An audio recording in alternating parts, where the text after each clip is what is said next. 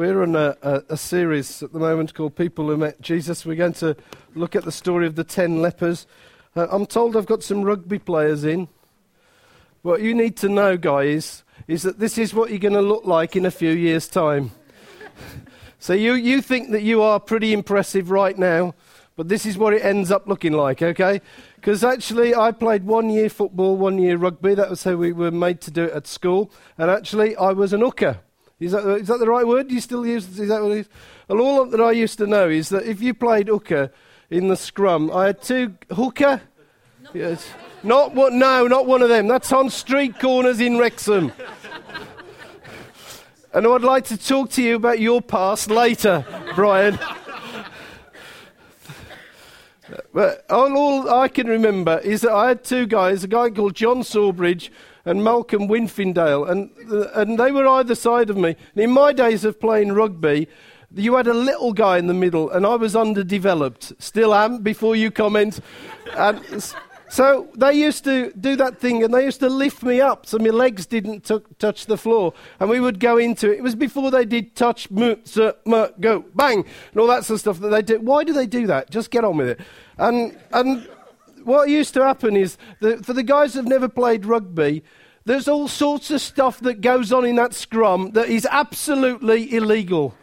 And you have to defend all the unmentionable parts every time that you go into this thing. And it just goes on. And what you see on the telly is nothing like you actually experience things. But you do grow up pretty quick. And you learn to be um, uh, defensive and get them back. So. So it's, uh, it all happens. I, I, if, I, if, you're a hockey player, I haven't got anything. I, I, I only play. We used to play hockey at school, and in my day, it was. Do you remember those days? The old ones, we used to go one, two, three. I mean, what was that? Just kick that thing off. By, by the time you've done all that, half time was just that was how you did it. Course, when you're at school, you don't do that, do you? You go one, two, three, whack, off we go. So that, was, that was, it just shows how old I am, really. Anyway, we better read the Bible, aren't we? okay, Luke chapter 17, verses 11 to 19. On the way to Jerusalem, he was passing along between Samaria and Galilee, and, uh, and he, as he entered a village, uh, he met ten. He was met by ten lepers who stood at a distance and lifted up their voices, saying, Jesus, Master, have mercy on us. When he saw them, he said to them, Go and show yourselves to the priests. And as he went, uh, they were cleansed. Then one of them, when he saw that he was healed, turned back, praising God with a loud voice, and he fell on his face at Jesus' feet, giving thanks. Now he was a Samaritan. Then Jesus answered, Were not ten cleansed? Where are the nine? Was no one uh, found to return and give praise to God except this foreigner? And he said to him, Rise, go your way, your faith has made you well. Well, before we move on to the church, well, uh, before we move on to the application, well done, foreigners. Uh, because you seem to be more receptive to Jesus than the rest of us. Uh, so if you're from another nation, uh, in, in the, well done, guys. Just want to uh, say that you're just more receptive.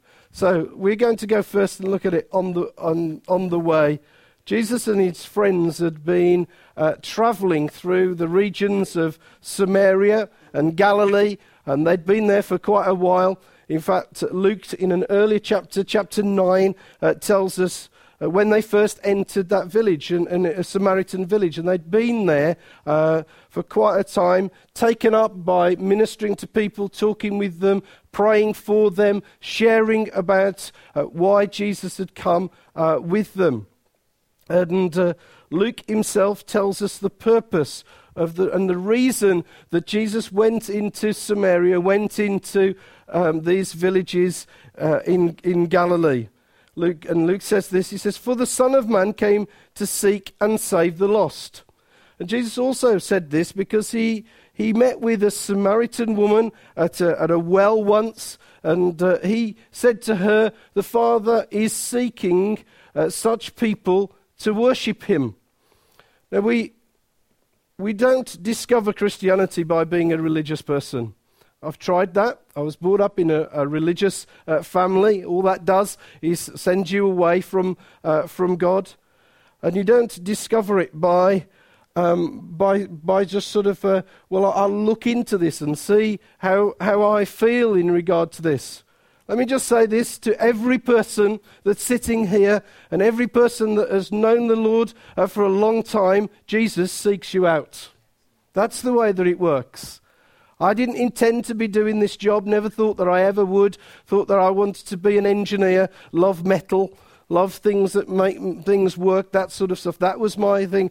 In fact, my, my own design was that as soon as I got to what would be a suitable age to cope with my mum and my, and my mum and dad and their religious background, that actually I would be off. I would be out. But I have to say, it is my testimony, it's my story that actually Jesus sought me out. He got hold of me. And, and that's what happened. And if you listen to people, they say something like, I came to church because uh, my friend invited me, or they came to church because of uh, some sort of event that went on. And it's wonderful. I'm really pleased that your friend uh, invited you. Well done, friends, for doing that. Don't forget to invite people to Friday and Sunday. Keep on inviting people. But there is a greater and higher thing that is at work in the way that people come to find God. And it is just simply this that Jesus seeks out people. He works by speaking to people, just catches hold of them and draws them to himself. That's the way that it works. In verse 11, we're told that Jesus and his disciples are on the way to Jerusalem. Jesus is on his way there. This is not because they have been on some sort of sightseeing tour. The villages of Samaria and then the villages of Galilee. Uh, what we'll do is we'll just spend some time in the countryside for a while, have a little bit of gaze at the mountains. That's nice. Look at the, the lakes and all that sort of stuff. Visit there, perhaps, and then we can have a, a little dip in the Mediterranean. That will be nice. Sea of Galilee, nice photographs. Here's Peter standing by the Sea of Galilee, smile, you know, that sort of thing. This is Thomas Thomas, perhaps you'd stand there like the backdrop, just till we get the mountain in, Thomas. You're looking good by the mountain, all that sort of stuff. And by the way, when we've done the countryside, it's a bit like all the guys from Japan on holiday. When we've done the countryside, we'll do the city. I don't know whether you've ever noticed that Japanese people always do London in a day. It's just extraordinary. And then they do Stratford. They do Stratford in a day. And this is, this is not what the disciples were up to. They weren't on to Jerusalem so that they could go, okay, let's gather as a few people, let's have a look at the, uh, the city of David, let's have a look at the Golden Gate. Now, we'll all stand together at the Golden Gate. We'll have a group photograph at the Golden Gate. Who can we find? He's a Roman soldier. He'll be good. Taking photographs. Let's all stand here. It wasn't like that. It wasn't like, hey, the pool of Siloam. We know that place. That's one of those places that they do healing bits. Let's all go there. And we can perhaps light a candle or something like that when we get there. It wasn't like that. It wasn't an idea of, let's all go to the temple. Hey, we've heard about the temple. You know, was this the first temple, the second temple, the third temple? Was it the one of the. It, uh, let's go and have a look at the temple. It wasn't like that at all. Luke chapter 9 tells us it says that when the days drew near for him to be taken up, he set his face towards Jerusalem. It was something that he intended to do. It wasn't do the villages, then we'll do the city. It wasn't even preaching the villages, preaching the city. It wasn't anything like that at all. The Jerusalem was actually the reason that Jesus came to earth. That Jerusalem was the point of what had all that had gone before. What was the point of healings? What was the point of feeding 5,000? What was the point of sharing about why he had come? What was the point of the disciples? The whole point was Jerusalem. And what was waiting for him at Jerusalem would be a wooden cross and it would be a court, a kangaroo court at that. But what was waiting for him were those two things. What was waiting for him at Jerusalem would be initially adulation and then a crowd that would want to kill him. But despite all those things, it was the reason that he came. Jerusalem is the point. The cross was not his lowest point, the cross was his highest point. It is his greatest moment because it would be on the cross that he would deal with what the Bible calls sin. Our sin, my sin. He would deal with the very thing that has separated me from God. Sin is described like this anything, absolutely any act or any attitude which is owing to a lack of trust in God is sin. No matter how moral it is or how it may appear to man. Sin separates us from God. And this is why he came. He came to remove the barrier between you and I and God. There are many things that uh, Jesus did on the cross, but here's just two. First one is that Christ absorbed the wrath of God on our behalf. And he did it by actually suffering on a cross. Galatians, Paul writes to the book of Galatians in chapter 3, verse 13 Christ redeemed us from the curse of the law by becoming a curse for us. For it is written, Cursed is everyone who hangs on a tree.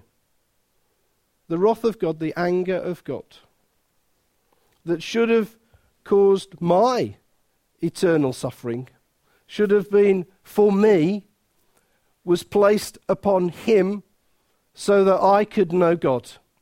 The anger that was, should have come to me for the way that I have been in regard to my attitude towards God was placed upon him. If you like, God was angry with his own son rather than vent his anger on us. I just think that is wonderful. An extraordinary demonstration of love for a people. Extraordinary. The second thing is that Christ bore our sins and purchased for us because of that forgiveness. 1 Peter 2 verse 14. He bore him he bore sorry, he himself bore our sins in his body on a tree. Or as the Old Testament says in Isaiah 53 verse 5, he was wounded for our transgressions, he was crushed for our iniquities. The sin that should have crushed us the sin that we should have felt the weight of was placed upon him. So that I don't have to feel the weight of it anymore. So that I can know forgiveness. That's wonderful. That is love that somebody would do that. So the anger of God was placed upon him. The consequences of sin were placed on him. He died in our place. And in turn, all that we do is that we admit I've been a bit of an idiot. I haven't seen this. But now, I'm going to believe. I'm going to ask you to forgive me. I'm going to receive his kindness. I'm going to receive his eternal life. That is one heck of a deal, guys. One heck of a deal. That's why the cross is not just the most important journey for Jesus, it's the most important journey for the world. And it still is the most important journey, guys, for the church. We mustn't live beyond the cross. We must be people of the cross that never moves away from the gratefulness that we have in the cross of Jesus. So, we move to the outskirts of a village. In trying to get to Jerusalem, Jesus enters a village where he's met by ten lepers. Leprosy is recorded uh, in the Bible. It can be, it can describe um, quite a different variety of things, but generally uh, it would be a, a, skin disorder. And in the, the one that we've got here with the ten lepers, it actually meant a skin disorder that disfigured them and was life threatening. So none of these guys uh, would have looked good and none of these guys were going to live for any length of time. That's the way it was with them. They were in trouble, they were in a mess. They were probably part of a larger community. Often, the way of dealing with such things in, in those days was that you had a community and you would push them outside to the end, edge of the village. And that's where they lived so that it didn't affect you. And what happened at that point is that if you had leprosy and you were part of a family unit or a social unit, you were actually ripped out of that unit and taken to live here. And sometimes the only way that you could receive food or any act of kindness at all was often it was given to you, sometimes lowered down into the hole that you lived in, but suddenly physical contact was completely out in regard to if you had leprosy. You were rejected by family and friends. You were regarded as cursed. The religious sense of it was you were cursed. You were ritually unclean. It meant that you were marginalized. It meant that you were an outcast. And these guys come out to meet Jesus. It's really interesting, isn't it? Because what should happen is that Jesus should run. he should now go. Because that's what the rest had done. I don't know what the disciples were doing behind him. I don't know. I have this sort of mad illustration that Jesus is walking towards these, these guys like this. I don't know whether you've ever you know, felt like this when you've done this. He's walking this way. The, leper, the lepers have come out like this. And Jesus has looked at these lepers, turned round, disciples have gone. I, I don't. So, sort of, with all those, you know, one to volunteer, one step forward, and all the crowd steps one step backwards. You know, just leave. I don't know whether that actually happened, uh, but you could sort of sense the the tension that would have been. Uh, certainly, the crowd, if there were a crowd following Jesus, they would have been gone. There's ten lepers on the move. It's like seeing what happened if we brought them in here this morning. I, I, as you can hear with the voice, I'm sounding a bit like Barry White. It's something that I've tried to perfect for the last 50 odd years. And, and uh, I noticed things. Uh, I went to my mother in law's on, on, Friday night, and I, uh, I, she can listen to this because it's the only time that I've ever been thrown out my mother in law's because she didn't want to catch wire, and she's been very kind about it.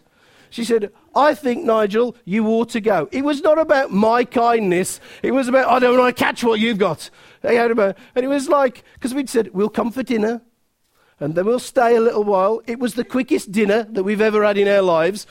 It was eat the dinner, Callie, you wash up, get them out of the place. Here's the Christmas presents. We were, we were out of, I've never been such a short visit to my mother-in-law in all my life. She, I was the epitome of leprosy to my mother. I would gone. That sort of stuff. You're driving back thinking, this is the way to visit her next time. We're just, we're, this is the way to do it. I just change my voice and blow my nose. That's, that's how to do short visits. Anyway, I'm in so much trouble. She hasn't got the internet. It's a good thing. Yet. Yeah. Oh dear. But if you're listening, Mrs. Barbara Davis, it was true, wasn't it? but I got a jigsaw out of it.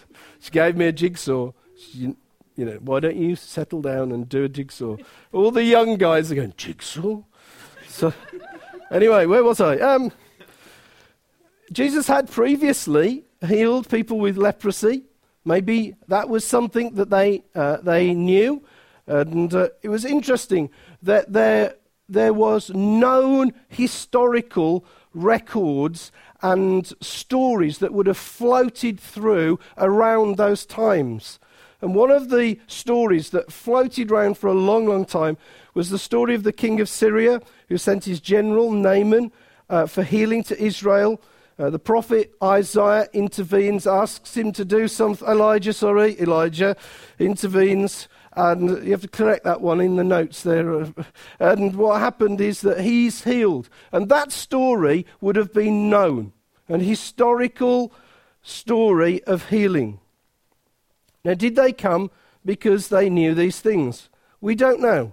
I'd like to just dismiss all those things a little bit, those ones. I'd just like to say this. I think when you're in a mess, when you're in trouble, when your life is threatened, You have to go and find someone that can help you. And if you were 10 lepers and Jesus was walking towards you, actually, he is the only person that can, can help, and actually, he's the only person who had the power to help. So I just think it's simple as this We're in a mess, guys. We need to go and find somebody that can help. The other side of that is that I find it really interesting because being the guy that leads churches, I actually find that I get loads of people that always contact me when they're in a mess. It's very rarely that you get somebody turn up on your door and just knock on your door and sort of say, Hello, Nigel, I'm here because I'm having a good time. Is it all right if I knock on your door, share with you about the good times? No, they've either got something that's in trouble or some sort of, please, them. Uh, and you, you, sort of, you like listening. It's, it's, it's, a wonder I'm not depressed. You know, with all this, and each time they, because we're, we're visiting and we're in, we're in trouble. It's really interesting that the other side of that coin is that I've also noticed that when people are in trouble, when people are in a mess, and sometimes you help them out, whether that's practical or spiritual or any side's help, it's interesting that when they get their two, back on their two feet again, they're off. They've gone. And you think, hold on, where did they go? And it's really interesting that in life, people perceive Jesus as somebody that they can come to in times of trouble, in times of mess, and then once they've got themselves sorted out, they can go and do what they want. Now, what will Jesus do? What will Jesus do to these people who are in a mess? Well, these ten lepers come walking towards him, and it says they lifted up their voices, so we're assuming that they were a distance away. they weren't quite close to him. And they shout, Jesus, Master, have mercy on us. And I think the response is absolutely startling in regard to these guys. Because the, the first thing is, how did they know Jesus by name? They lived in a, a leper colony. How did they know that he had some level of authority. They address him as master. They don't address him as, can he give us a, you know, helpmate? You know, they just have, they say, Jesus, master. And how did they know that he could have and would have mercy on them? What's clear here is the position that they take. They say, Jesus, Master. They put themselves as servants or slaves. And when they ask for mercy, mercy, it denotes the fact that they are in a hopeless state and have no ability to save themselves. We cannot save ourselves. And Jesus is the only one that can. And that is the way that we come to know Him when He is seeking us out. We have no ability to make ourselves into anything. We need His help to be able to do that. We read earlier in Luke chapter 19 For the Son of Man came to seek and what? Save the lost. The only one that can save us is Jesus. He's the only one that can do it. And Jesus tells them, He said, when he saw them, he says, Go and show yourselves to the priests. And they went, and they were cleansed. I think it's just an awesome understatement, that one, isn't it? Go and show yourselves to the priests, and they were cleansed. That's it then. Just done. The reason for sending, themselves, sending them to the priests is that the priests actually acted as healthcare consultants. I don't know whether you're aware of this. They weren't just priests, but they checked out everybody. So my job this morning, after the where's coffee, is to just come and check you out, okay? No, I'm not a priest, but that's made you worry a little bit. So that was what they did, and they did that on behalf of the community. So if James had turned up this morning and uh, he'd got a mangy toe or something like that, and he's going to play the guitar. As, a, as the priest, as it were, I've said, you know, we're not sure about the mangy toe. Can't play the guitar because it might be infectious. I mean, I don't want the church to get infected. We don't want to all end up with mangy toes. So that would have been the priest. You're looking at me thinking, is this true? Yes, it was. It's true, actually. But that's the way that they acted. They acted to protect people and families. So that's the one thing. The second thing was that they were there on, from Jesus' thinking to confirm what would have been done. Because the priests, up to this point, had rejected Jesus. They had said, well, we don't think much to him, and, you know, that sort of stuff. We don't think he is the Son of God. Well, can you imagine 10 lepers that there would have been known to this priest turning up on your doorstep and saying, hey, what do you think of this then? This pro aging stuff that we put on this, look, look at the way that's worked. This hasn't cost me £45 for a little pot like this. I got this for free. It, it, it was an extraordinary thing. So the priests were put in a very um, compromising situation because the priests had to say, This is the Son of God, because only the Son of God can heal in the way that, that he says he is. It's simple, guys. Jesus heals. The priests were just put into this different situation. So let's go back here. Why? What did Jesus do when people turn for help and are in trouble? What do people do when, when what do you do when you're in a mess? Well, what, what will Jesus respond?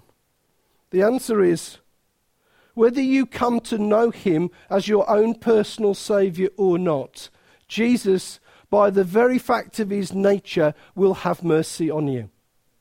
He will help you whether you follow him or not, because Jesus is a person who extends mercy to those who are in trouble and in a mess. Here's the other thing it is in his nature to heal. He heals people. So we can see that it's in his nature that he helps and that he heals. And today, I believe this that God is going to help some people that are just going through a time of trouble. It's just trouble. We can define that however you want to know, but you will know that. You will think, do you know, at this point, life just seems to be troublesome. And I feel a little bit just in a bit of a mess. It's just how life is. And Jesus is going to extend mercy to you this morning. He's just going to help you in your times of trouble. There's a wonderful psalm that describes God as doing that. God is also going to help some people because he loves to heal. He's going to heal some people just because he loves to extend his mercy and heal people who are sick. And at the end of the meeting, what we're going to do is that we're going to ask the musicians to come play our, final song. I want to say this to you look, if you are going through some trouble, whether you actually come back in this building or not, or go into any other building, any other religious building, if you like, mind you, this is not religious, is it really? It doesn't really matter. Jesus would want to come and extend mercy to you. And if you are, if you are sick this morning, Jesus would want to come and extend mercy to you. So when we ask the musicians to come forward at the end of the meeting, I'm going to ask you, would you respond to that? Would you come forward? We'd love to pray for you, and Jesus would love to extend mercy to you. But the story takes a strange twist. In verse 15, it says, Then one of them, when he saw that he, had, he was healed, which is really interesting, isn't it? One of them, when he saw that he was healed, did he not notice? You know, at one moment, I mean, his leprosy might have lost fingers, arms, legs, I don't, ears, you know, that sort of stuff. And it just sort of said, and he noticed he was healed. I, well, perhaps you don't think that's as funny. You just look, well, well, you read it for yourself. I just thought it was really funny. He didn't notice that he'd been ill. Okay, all right. Well, you did think it was funny. Oh, good. Rupert's just looking at. you know how much time I spent on this? well, anyway, he noticed that he was healed. He turned back, praising God with a loud voice. And he fell on his face at Jesus' feet, giving him thanks. Now, he was a Samaritan. And then Jesus answered, Were not the ten cleansed? Where are the nine? Was no one found to return and give praise to God except this foreigner? And he said to him, Rise, Go away, your faith has made you well. There is one cured leper that behaves differently to the other nine. And as far as we know, well, we do know that these nine uh, were restored, they were healed, they, w- they experienced the mercy of God. But as far as we know, they would never cross Jesus' path again.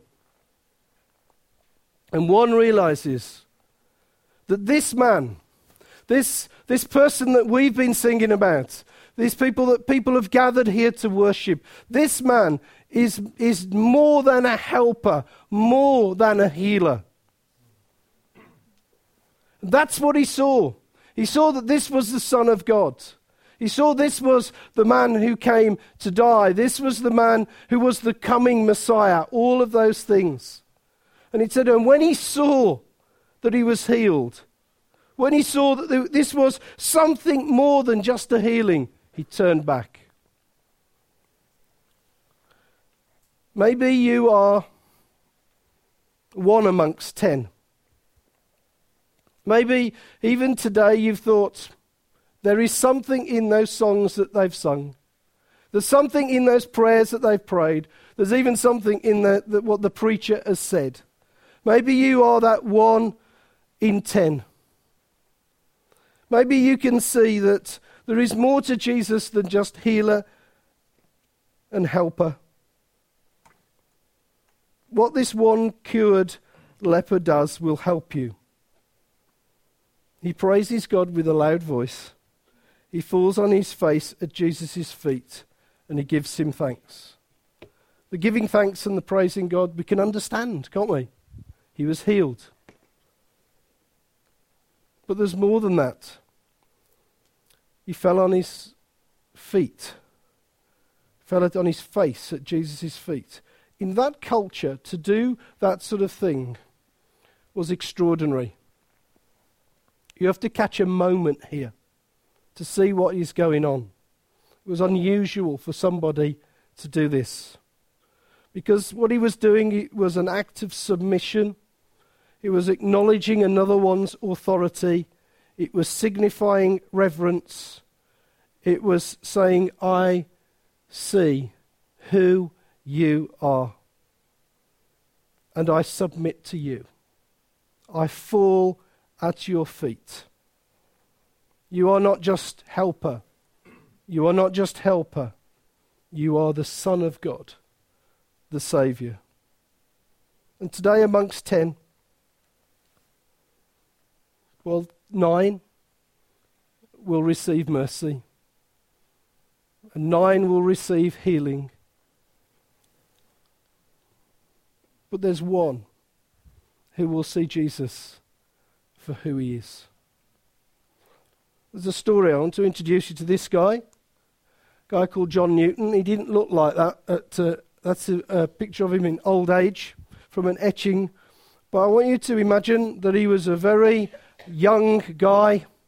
Uh, he was up for making as much money as he could, and uh, he was on board uh, a slave trader ship when the storm, a storm hit it. And when a storm hits you on a boat, you're in trouble. This was not an old guy in trouble. This is him in his old age. Loved the wig. And this was a young guy. This was a guy who had achievements, physical achievements. He had everything going for him. And this is from uh, a book telling us a little bit of the story that happened to him when a storm hit him on board a slave ship. It says he awoke in the night to a violent storm as his room began to fill with water. As he ran for the deck, the captain stopped him and had him fetch a knife. I don't quite know what the knife was for, but he had him fetch one. The man who went up in his place as he got stopped was immediately washed overboard. That's what the Bible calls providence. He was assigned to a pump, and he heard himself say, If this will not do, the Lord have mercy upon us. It was the first time that he had ever expressed a need for mercy or spoken to a God. He worked the pumps from three in the morning until noon. He slept for an hour, and then he took the helm and he steered the ship until midnight. At the wheel, he had time to think back over his life and his spiritual condition. About six o'clock the next evening, it seemed though there might be small hope. I thought, I can see the hand of God displayed in favour. I began to pray for the first time. I could not utter a prayer of faith.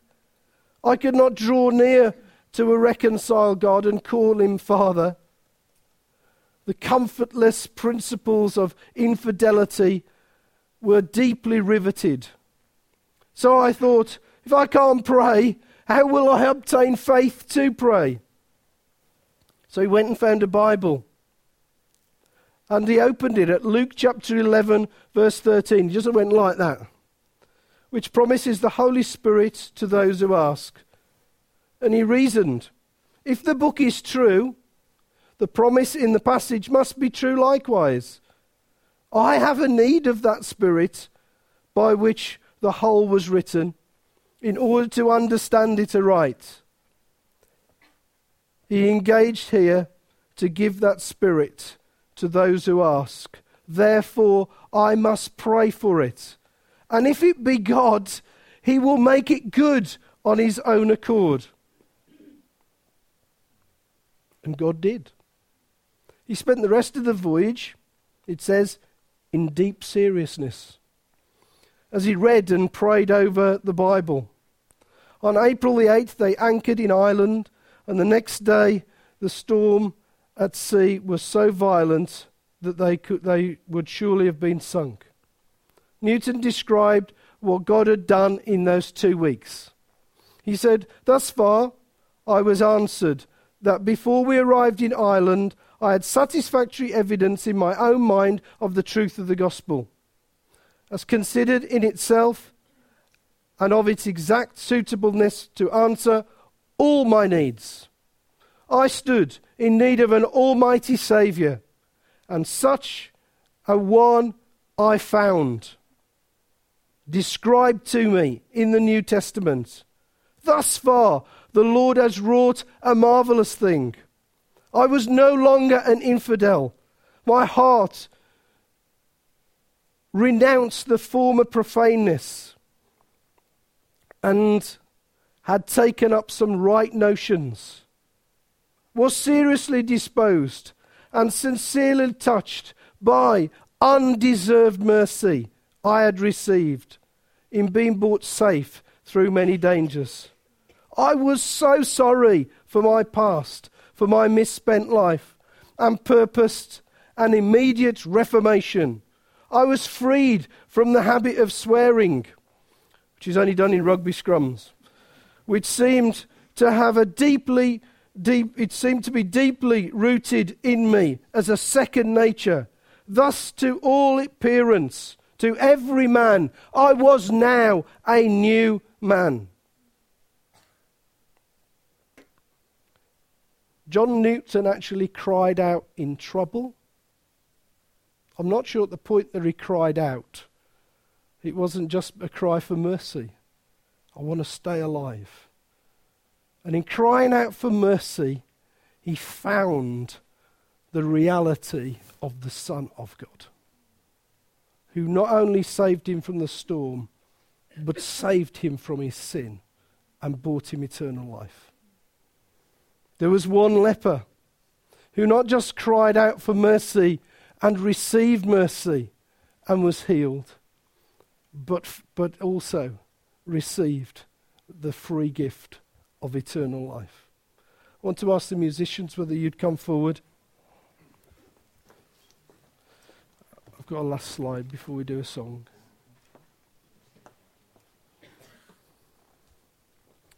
I don't know how you've come in this morning. I don't know, some of you. But I just want to say this to you. And it's genuine that we, have, we would love to pray with you this morning. And uh, we'd like to pray for three categories of people.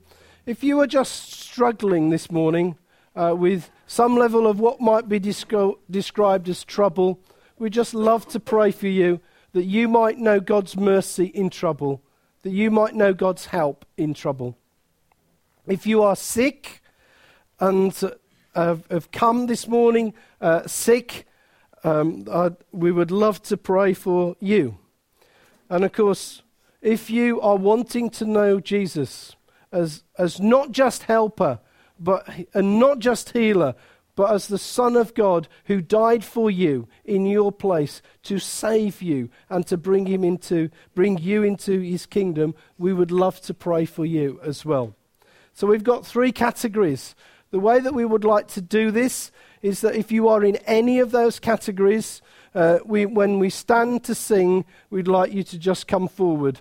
The only thing you have to be careful for is don't block the thing, okay? Because last week we had somebody come forward and they stood like this, and we all tried to sing and we made a mess of it, but because we didn't know what we were singing. So, if you are in any of those three categories, uh, when uh, when the when the music starts, you can come forward.